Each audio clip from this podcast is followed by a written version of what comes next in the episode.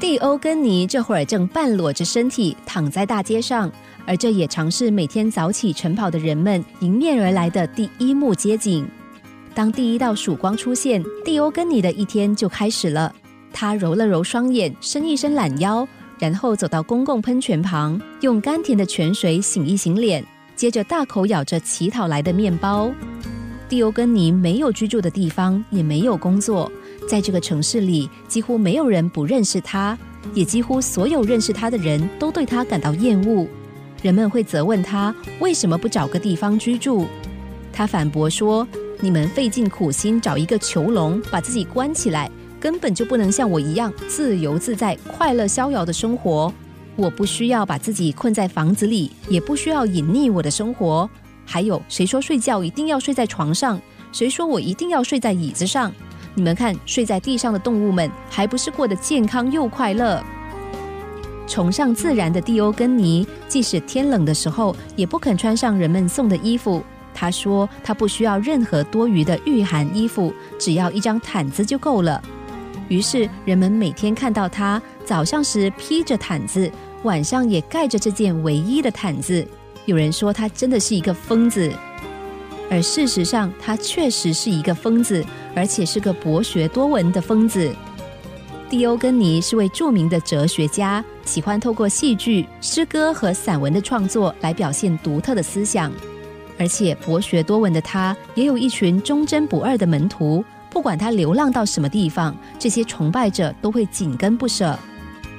这天，蒂欧根尼又有新的想法。他说：“我们应该抛开那些虚伪做作的习俗，自然而然的生活。我们要唾弃奢侈享受，简单自然的生活。唯有如此，我们才能够过着自由的生活。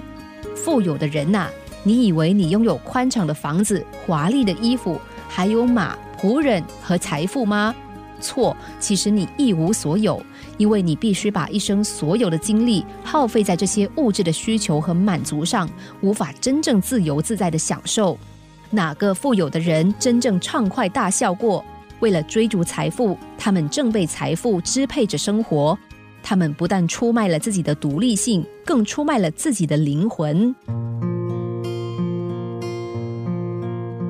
要在那个追逐权位、富贵的年代，能够如此无欲无求，大概也只有蒂欧根尼一个人了。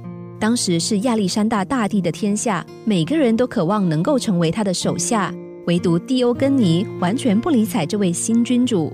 而亚历山大大帝，他谦卑的造访蒂欧根尼，希望能够聆听他的教诲。亚历山大先开口问候他，并问他需要什么。蒂欧根尼抬起头，点了点头，说。我的确需要你的帮忙，请你站到一边去，你挡住了我的阳光。亚历山大移动脚步之后，准备离开前，他又回头望了望蒂欧根尼一眼，接着对身边的人们说：“假如我不是亚历山大，那么我一定要当蒂欧根尼。”在现代社会中，我们经常听人们这么说：“当你获得名利的同时，也要有失去自由的心理准备。”因为为了攀上成功的最高峰，多数人会慢慢失去人生的真正目的和趣味。从蒂欧根尼的生活哲思中，我们明白，没有人不需要自由。然而，你必须先走出自己打造的生活牢笼，才能够获得真正的自由。